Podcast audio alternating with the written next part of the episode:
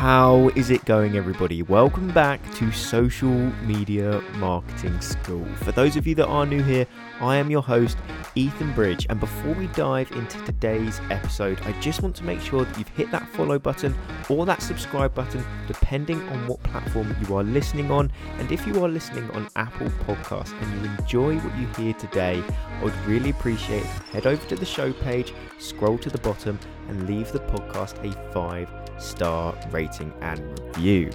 But now we've got that out the way, I just want to start off by saying thank you all for tuning in and let's dive straight in to today's episode. Now, when it comes to Instagram, I've been building my personal brand for quite a while now, and over the time that I have been building it, I've seen a lot of people making the same mistakes over and over and over again. They're very, very common. Now, that's why today I wanted to talk through five Instagram mistakes that you may currently be making. You may not be making any, but make sure you stick around because you may well be making just one of them. And that one could be holding you back from truly succeeding on the platform. So, without any further ado, let's just dive straight into the first one. Now, for the first one, some of you may not agree with me, but I personally believe that your feed should have some brand colors, some coherence. So the mistake is that you are not focusing on the way your feed does look. Now, I get people like Gary Vee telling you not to care how your feed looks like and that you should only be focusing on the value you provide within your content.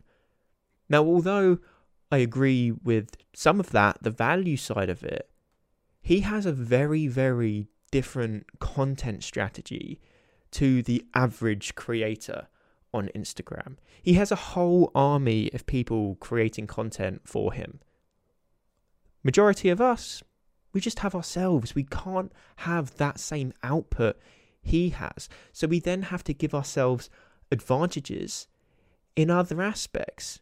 Now, when someone comes and looks at a personal brand, my page, for example, they're going to look at my bio, they're going to look at what I do, but they're also going to look at my content, how my feed looks like. People do judge a book by its cover on Instagram, and if your feed looks sloppy, in my opinion, when I'm looking at someone's page, I'm not attracted by the content they produce. I would prefer someone to be using brand colors. I would prefer someone to be caring about the way their content looked. Now, if you can push out five, six, seven pieces of content a day, by all means, design and aesthetics may not be your number one priority, and that's fine because your output and content strategy is coming from a different angle. But if you are posting daily or every other day, you need to be focusing on that quality of your content and the way you are presenting that content because I believe that when you show care in the way it looks and the way you are presenting your content, that portrays your attitude towards what you do. And it makes me much more likely want to follow you if you are taking care in that avenue. But another thing it does, if you have certain brand colors, if you have a certain style of content, when people are scrolling through the feed consuming content and they come across yours, they're going to instantly relate that piece of content to you because you've claimed that style, you've claimed those brand colors. And it can stop people in their tracks because if you are providing that value, then people are going to want to consume that piece of content because they associate your content with something that is worth consuming and they know that and they can tell it's your piece of content because of the brand colors you're using and the style that you've created that piece of content within. So, Mistake number one is that you aren't focusing on your branding or the aesthetic of your feed. I personally think you should. Number two, now this is a big one. Many people do not create content based on the insights they are seeing from the posts that they have already created. You should not just create and hope just hope a piece of content performs well. You've got so much data available at your fingertips nowadays that all it takes is a little look at your insights to see what your audience actually likes consuming. I believe that 80 to 90% of the content you produce should be based on successful posts that you have already been creating. Why take the chance? If you know something's going to perform very well, if you know something is going to get you inbound leads, it's going to get you a high engagement, increase your following, why chance it on a regular basis with content that you have no idea is going to perform the way you want it to? Look at what's performed well. Take aspects of that, replicate that success. That is going to be what streamlines your growth on the platform. Now, I say 80 to 90% of the time because I do believe that you should have times where you do experiment with your content.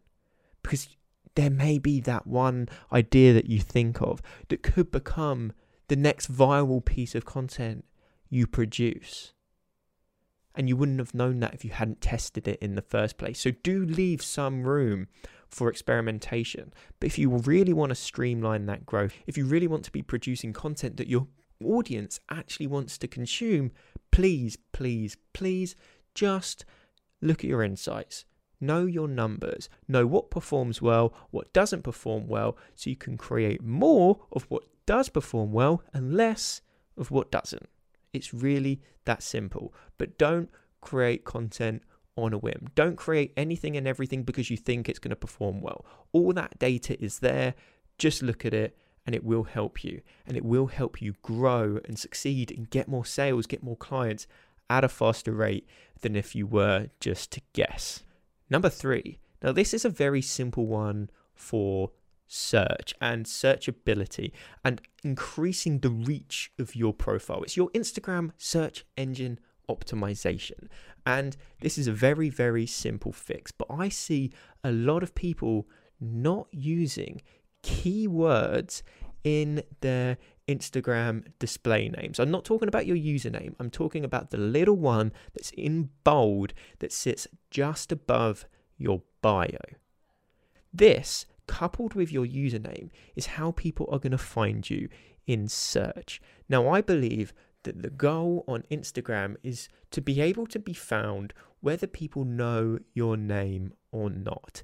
So people should be able to find you if they are just simply searching for the niche you create content on, for content they want to consume. So, for example, my display name is my name, Ethan, then I have a bullet point, and then I have social media marketing. Because I create content on social media marketing.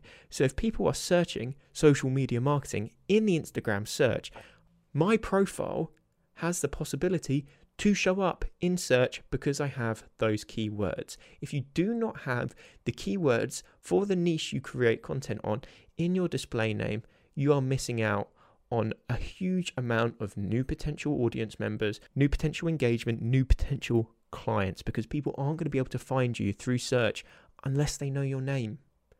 So make sure that you are using the keyword for the niche you create content on in that display name, in that name that sits just above your bio.